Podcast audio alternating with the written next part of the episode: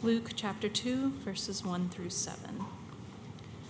In those days, a decree went out from Caesar Augustus that all the world should be registered. This was the first registration when Quirinius was governor of Syria. And all went to be registered, each to his own town. And Joseph also went up from Galilee, from the town of Nazareth to Judea, to the city of David, which is called Bethlehem, because he was of the house and lineage of David, to be registered with Mary, his betrothed, who was with child. And while they were there, the time came for her to give birth. And she gave birth to her firstborn son, and wrapped him in swaddling cloths, and laid him in a manger, because there was no place for them in the end. This is the word of the Lord. Thank you, Anna. Uh, my name is Austin Lenox. I'm one of the pastors on staff here, and if I haven't met you yet, I'd love to remedy that uh, after the service. And uh, I owe y'all an apology. Um, we try not to make it a habit of telling lies from the pulpit. And uh, yet, Ben Winkler has led some of you astray to think uh, that there may be a costume involved in this morning's sermon. I'm sorry to disappoint you. Um, that's not happening. But. Um, Okay, look, I, I, hope that y'all find this as, as funny as I do. Uh, there's this trend out there uh, on the interwebs. Uh, there may even be like a Twitter account uh, devoted to, to this specific thing. Uh, but it, it's this concept of things that if you took them out of our modern context and like dropped them back into like the pioneer days, that it would give like a pioneer woman like a heart attack if they saw it. Um, man, that got a lot of laughter in the first one already. So, so here, here's what happens, right? Like, like, like, think about something that you just, you, it's always things like imagine taking a Cool Ranch Dorito to like 1723. Like, people would be like, their brains would explode. They'd be like, "What is that? That makes no sense." Like, take imagine taking like a 24-hour Planet Fitness and you bring like a 15th century peasant and you show them. Like, they would just like have a heart attack on the spot, right? It's a, I, I think this is hilarious. I think this is uh, this hilarious trend because what it does is it, it, it takes things that you and I just take for granted that we think are just so normal about our lives and, and our daily existence, and it shows you like just how insane some of it really is. Like, have y'all ever had a moment? like you're in your car and you're, you're, you set your cruise control to like five miles per hour above the speed limit if you're being really good and you just think like i am in a metal box that's traveling like 80 miles an hour on the highway right now. Like that, that's insane, right? Like that's crazy if you really think about it. And yet we just do it all the time. And so the insanity has like worn off on us, right? Like flying in a plane that's like a tube of sheet metal that is powered by what some people think is like, you know, dead dinosaur bones. Like, that's ridiculous. And we do it all the time. And we just, people are reading their newspaper while they do it. And it's like, this is insane. Like, do you realize what we're doing? We've just grown accustomed to it. And so there's no insanity anymore. It's just, it's just old hat. And look, this morning we're, we're, we're, approaching one of the most famous passages of the Bible. It, it's, it's been read, you know, thousands of times. You've heard it hundreds of times. Like, it's so intimidating. What are you going to say about it? And so and here's, here's the thing. I think that we have the same experience uh, that I was just describing with, with the manger. Right, with the manger, the, the, the, the thing that Jesus Christ gets placed in when he's born, it's just become old hat to us. It, it's lost the insanity, it's lost the scandal of what it really is if you think about it. And yet, Luke goes to great lengths to include it, right? Like, why include that detail? And if you think about it, it's not a very flattering detail. So why, why, make a big deal? Why make a fuss and mention the manger at all? It seems like this embarrassing detail we'd kind of want to just forget. And so, and so that's the question. These are the questions I kind of had to, to answer this morning is why, why the manger matters uh, and to kind of reclaim how scandalous it really is. And so I just want to think about this passage in three ways. I, I want us to look at the intentionality of the manger, it's intentional the humiliation of the manger. It's humiliating. And then the juxtaposition of the manger. And so, so first, the intentionality of the manger. If you, if you look at verses 1 and 4 with me in your bulletin, it says this It says, In those days, a decree went out from Caesar Augustus that all the world should be registered. Verse 4 so Joseph also went up from Galilee, from the town of Nazareth to Judea, to the city of David, which is called Bethlehem, because he was of the house and lineage of David Right? This is like when you go vote. You need to like go vote where you're registered. You got to go vote where you're where you live. You know where you're from. Um, continuing, verse five: to be registered with Mary, his betrothed, who was with child. Okay, so first, right, the fact that Jesus was born in Bethlehem and not Nazareth, which is where Mary and Joseph are from, uh, it was due to this decree, right? It, it's due to this imperial edict uh, from Caesar Augustus. And so, what all this means is, is that the, the Jesus being born in a manger, it's not an accident. It's not an accident. It's not like Mary and Joseph are just this plucky upstart couple who like figured out how to make the best with what they had. Uh, it's intentional. It's on purpose. There's a reason for right? Like what looks like arbitrary kind of political world history to us. If you pull back the curtain, it's actually God's hand at work in the world to make certain things happen. Okay, and here's why. He, God is taking Mary and Joseph from their hometown of Nazareth to Bethlehem so that this short, obscure prophecy in the Old Testament could come true. That 700 years before Mary and Joseph, you know, heard about Jesus, were on this journey, that, that, that Micah chapter 5, this, this Old Testament prophet named Micah, he says this in chapter 5. He says, But you, O Bethlehem, who are too little to be among the clans of Judah. A way of saying, you, you are such a small, insignificant little town. From you is going to come forth for me, the God of the universe, someone who's going to rule over Israel, who's going to rule over my people. And so, again, on the surface, these things that seem like political, you know, decisions that are determining where Jesus is born, like what we have to see is ultimately God's the one who's maneuvering all this. And, and he's doing it to make good on his promises, to make good on his word so that he tells the truth. Right? And so he's literally moving an entire empire around to accomplish his will so that Jesus is born in this specific place. Right? Like Caesar Augustus has no idea that's going on. He's just trying to widen his tax base. He's just trying to, you know, meet budget for the end of the year for Rome, so to speak. Um, Mary and Joseph had no plans. They had no plans to go to Bethlehem for Mary to give birth there. And yet God did. And so you just have to think that Mary, after all she has been told about her son and about herself, that she is this favored woman, that the Lord was with her, that her son will be great and called Son of the Most High. Like, after everything that she had heard about Jesus, him coming in this way and at this time on this journey, it, it just wasn't on the bingo card. Right? She just didn't have that in her plans. Like, she, she, she's probably thinking, surely this is wrong. Like, something is not right here, something is going awry. And yet, when the shepherds that we're going to meet next week told Mary uh, that, that actually this is the very thing they had been told to look for, that for them the manger was the sign that they had found the King of the universe, that they had found their Savior. And so at that point, you have to think okay, what an amazing confirmation for Mary. That, okay, maybe this manger thing has actually been part of God's plan all along. That He didn't take His eye off the ball right? That he didn't desert us, that he didn't leave us to our own devices to figure this out, that maybe, maybe he's actually doing this. Maybe this is actually part of his plan. And so God always fulfills his promises. He always comes through on his word, even if it's in ways that we just think, surely he's not, surely that's not possible. That he is in this, that he's working in the midst of this. And so, look, the, the, the implications of all this are, are, are just manifold. But in one sense, what this means is that the chaos of your life, the, the things that just seem so arbitrary and meaningless, the, the seemingly just reasonless suffering and pain and torment that you go through, seems like there's no reason, there's no result. This passage says that can't be true. Or that somehow, in the midst of all the darkness, all the confusion, all the pain, that God really is at work. That, that somehow He really is behind the scenes, maneuvering things around for His glory and for your good. And it may take decades for you to see it. You may never see it this side of eternity. But it shows us God's at work behind the scenes.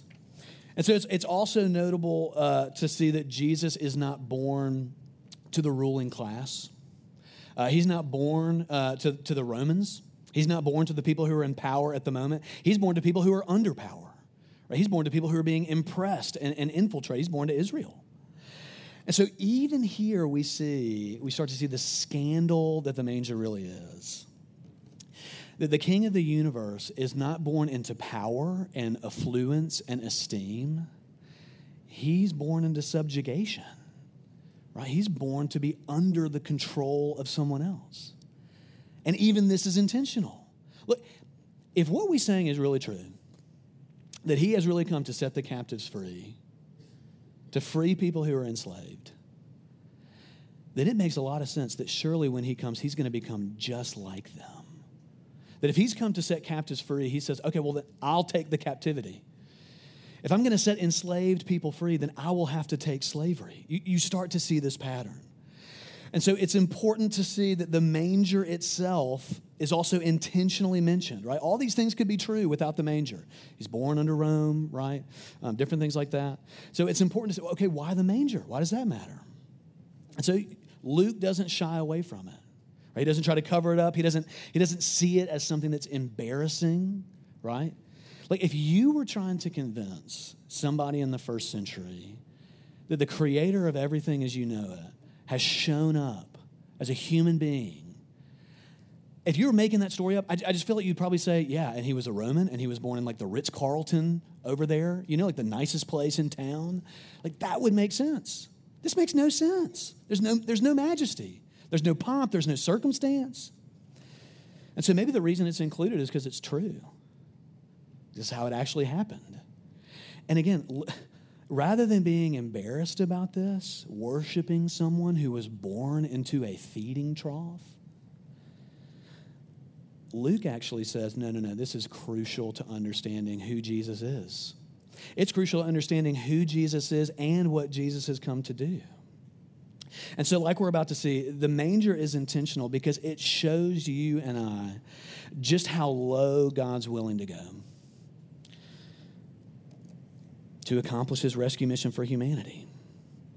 Which is a good segue into the next thing that I, that I want us to look at, which is the humiliation of the manger. All right, so if everything that's happening is intentional, it's not accidental, God's at work, He's doing this on His own, uh, the humiliation of the manger, right? This is the beginning of something that theologians throughout the centuries have called the humiliation of Christ. It's like this theological category that they've used to talk about Jesus.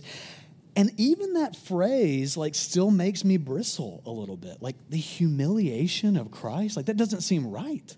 You're going to humiliate Christ, like the one person who deserves to be, like, you know, glorified and honored and praised. Like, it feels scandalous to say that, right?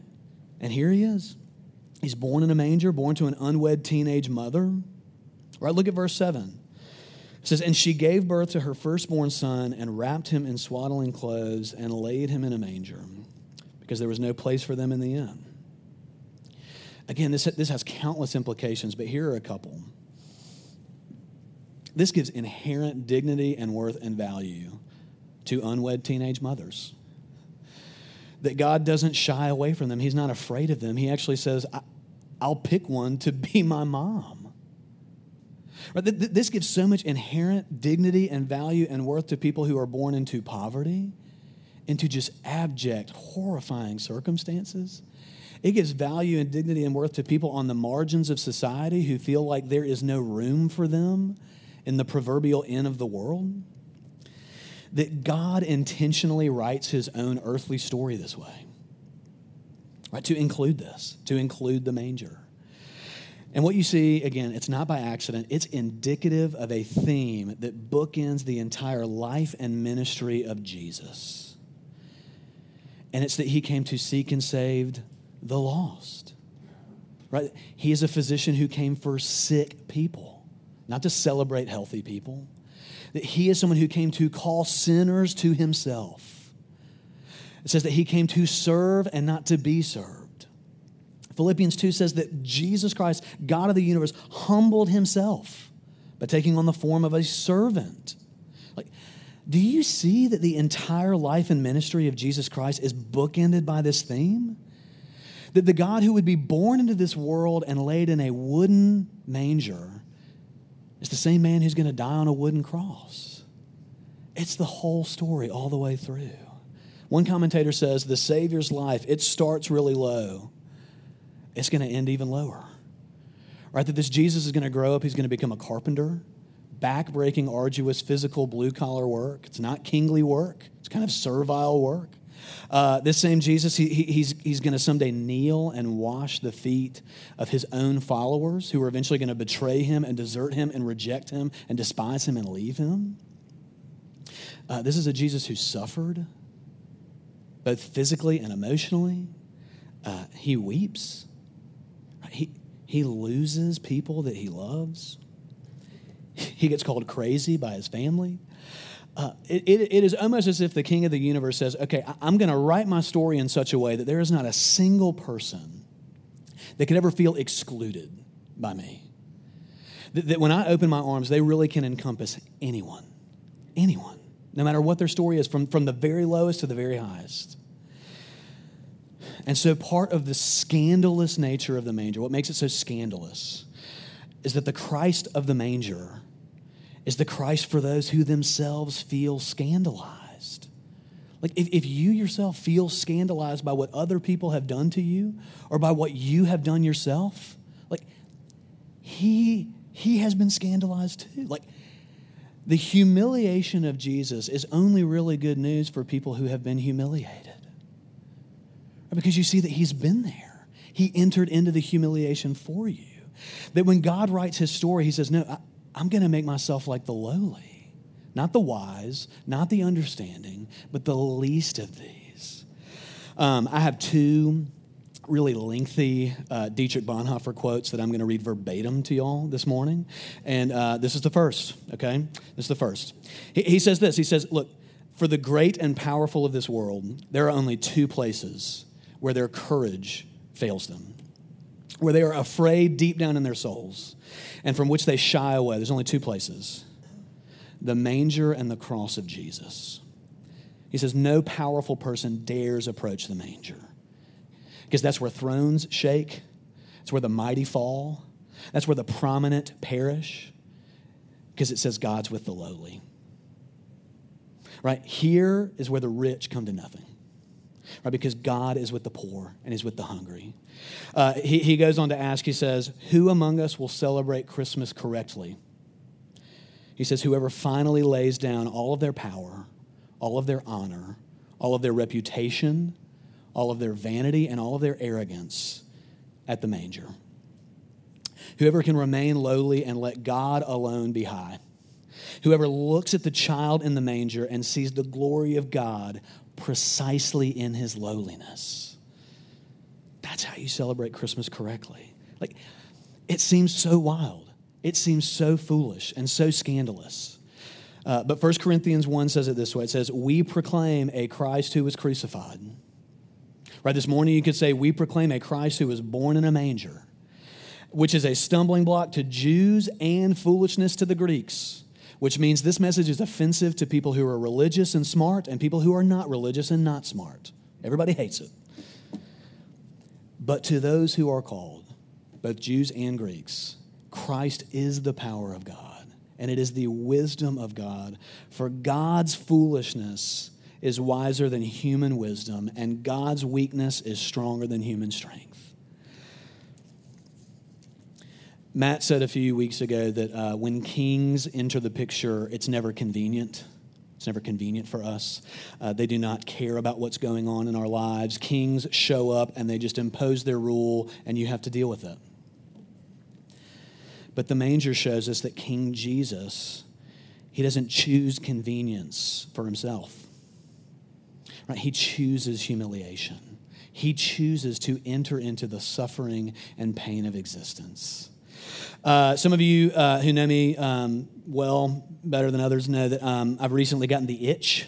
Uh, the itch for European football. I refuse to call it soccer because now I am a fan of European football. And um, there, there's this show uh, that me and Meredith have been watching on Hulu called Welcome to Wrexham. Uh, maybe some of you all are familiar with it. It's, it's this show on Hulu uh, where there's, there's this football club in a tiny town in Wales called Wrexham. And it's miserable It is languishing in the fifth tier of uh, English football, which is just really bad. Um, it's like if the Grizzlies had to move. Um, this is no offense to this town, but like if they had to move to like uh, Como, Mississippi, and it's like, all right, we are the Como Grizzlies, and we're going to try to work our way up back into the NBA. I, I mean, it's, it's, it's just it's really fraught. It's it's bad. They're they're languishing in that fifth tier. That there's little hope to get promoted uh, to the next tier. But then they get purchased, they get bought. Uh, and the two guys who buy this team happen to be uh, Ryan Reynolds, right, Deadpool, and uh, Rob McElhenney, which is a guy from It's Always Sunny in Philadelphia. Uh, so these two kind of like A-list movie stars and TV stars buy this team, right? But they don't just buy it and, and rule it from afar making decisions that are only beneficial to them financially, just doing things that benefit them, uh, they actually really enter into uh, the town and to the club and to the team. And it's just amazing to watch. They, they, they take visits to Wrexham, uh, they get to know the players, they, they start to learn how to speak Welsh. Uh, they start to take on the customs of the country and the town. And slowly, what starts to happen is, is these hardened fans who had no hope, these skeptics, start to become believers. Right, they start to come around. They start to have some hope. Right, fans who were once very weary and cautious have become sold out. They become devoted. Right, and it's because of the commitment of these two owners. Right, to come to town, to get to know the fans, to spend time with them. Like, it created a real love for the owners from the fans. Right, it created a real trust in them from the fan base. It created a real affection for the owners to see them do that my point is like the manger should do the same thing for us. That in our hearts, as we think about Jesus Christ and who he is, like if you meditate on the manger, it just shows you, man, okay, he, he really is committed. He really does, he really might be for me. He might really love me. At the lengths that he was willing to go to save and to redeem his people from their sins, that he's willing to get dirty to save people who are dirty. Like the manger is it's only sweet and it's only nostalgic and it's only sentimental if your life isn't falling apart. Like Christmas is only good news for people who are living in just utter chaos. Because that's where Jesus enters in. That's where God chooses to show up. Look, I can appreciate a, a nativity scene as much as the next guy but we've sterilized it. There's no tears, there's no blood, there's no dirt, there's no terrified look in the face of the parents. Jesus enters into the world in utter chaos and darkness, in ultimate discomfort and struggle, and he does this not to just say that he's with you, but to show you that he is really with you in the places of your deepest confusion, your deepest despair, your deepest hurt, you have to remember the manger. Look, I'm not trying to say that suffering is like glorious. Uh, no one's suffering is glorious. It is messy, it is painful, it is humbling. And yet God says, I can be glorified there. I can show up there. I can work there. It's actually where I do some of my best work. And so he has identified with us in our humiliation so that if we identify with him, if we will have the courage to humiliate ourselves and identify with Jesus, that he says, okay, I'll also let you identify with me in my ultimate exaltation. Which brings us to the final point, right? This idea of the juxtaposition of the manger, right? If the manger was intentional, there's intentionality there, it's not by accident, it's humiliating, as we just seen. Um, what's the juxtaposition of the manger? What do I mean by that?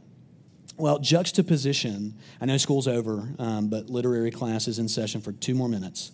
Juxtaposition is this like literary device, okay, uh, where it brings two things that are different together to like highlight and contrast how different they are, right? So, for example, uh, all the stars that you and I see all the time are, are still there right now, but you can't see them because it's light outside. Does that make sense? You only see stars because of darkness, right? Darkness has to come in so that stars become visible. Uh, another one of my favorite examples uh, of this idea of juxtaposition is in Frankenstein. Uh, if you've read the novel uh, from Mary Shelley, there's this thing that happens where what, what, what the creature, what Frankenstein's monster does to learn English uh, is he reads Paradise Lost by John Milton which is like really old, flowery, kind of Victorian language. And so you have this weird juxtaposition where this like horrifying creature is speaking in like flowery, elegant, like these and thys and thous. And it proves this incredible point. His, his flowery language like highlights the ugliness of his appearance because they're so different. But it also shows you like the, the tragic nature of who he really is. that, no, this guy's actually like clearly intelligent, and, and yet he's being treated so poorly. So, so that's what I mean this idea of juxtaposition, this, this idea of contrast. And so, in, in many ways, the story of the manger, there are numerous juxtapositions, numerous contrasts. The first is what we just saw. Uh, not only has God become man, two complete opposite things, he's done it in such a scandalous way. The contrast is so great between who you would expect God to show up like and who Jesus really is. And so, the second big juxtaposition that I think we see is, is with Jesus and Caesar Augustus. Okay, so it's actually Jesus and Caesar Augustus, who you probably forgot about because he's in the first few verses. See, the Caesar in our story, he was the first one to be called Caesar Augustus. The Roman Senate voted to start giving them that title. And what that title meant uh, was to be holy and to be revered. And, and up until that time, this title, Augustus, it was reserved uh, exclusively for the, for the gods in the, in, the, in the Parthenon, for the pantheon of the Roman gods. And so, under Augustus's rule, he said, no, no, no, we're going to make strides to show that, that the Caesars really are divine, that we really, we're not just men. We have become gods through being Caesars of Rome. There's this historian, John Buchanan, records that uh, when Caesar Augustus died, it said men actually had to comfort themselves uh, by reflecting on the fact that, well, he was a god. Gods can't die. So I guess we don't know what happened to him. anyway, it's just interesting that they think that. And so, look, at the time of the birth of Jesus, at the helm of the world is this self proclaimed God, right? This self proclaimed Savior and Deliverer, this self made God. And what Luke does, as this historian, this theologian, what he wants us to see is the juxtaposition of this man who makes himself out to be God versus the God who has made himself man. Right? That Jesus Christ, instead of asserting that he's God and trying to grasp at power and to grasp at strength, he empties himself. Right? That, that, the good news is not that a man can become God, but that God has become man. One tried to wield his earthly power to exert his will, to act like he's God. And yet the other, right, uses this illusion of independence to bring about his own will. One man plays God, one guy's really God. Okay. There's another juxtaposition. It's when you compare the first coming of Jesus with the second. Right? When you really start to compare the first coming of Jesus with the second coming. Right? Because as we just read, the, the, the first, it, it happens quietly, it happens in obscurity, Happens in this tiny little village. Only shepherds know about it, right?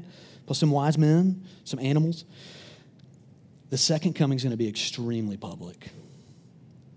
If the first coming of Jesus was super quiet and subdued, the second coming is going to be extremely loud and incredibly invasive. Uh, the same king who has come to us meek and mild in the manger says he's going to come again. But that when he comes back, he is described very differently. And I'm not going to read this entire passage, but I just want, I just want to pick out a couple things that Revelation 19 describes about Jesus when he eventually makes his second return to earth. It says he's going to be on a white horse. It says that he will come to judge and to make war. It says that his eyes are like a flame of fire.